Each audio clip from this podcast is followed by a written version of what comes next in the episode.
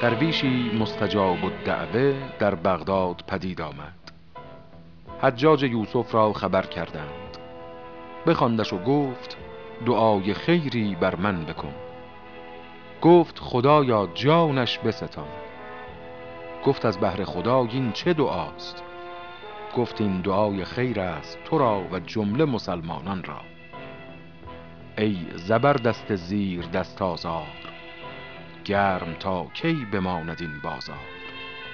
به چه کار آیدت جهانداری؟ مردنت به که مردم آزاری؟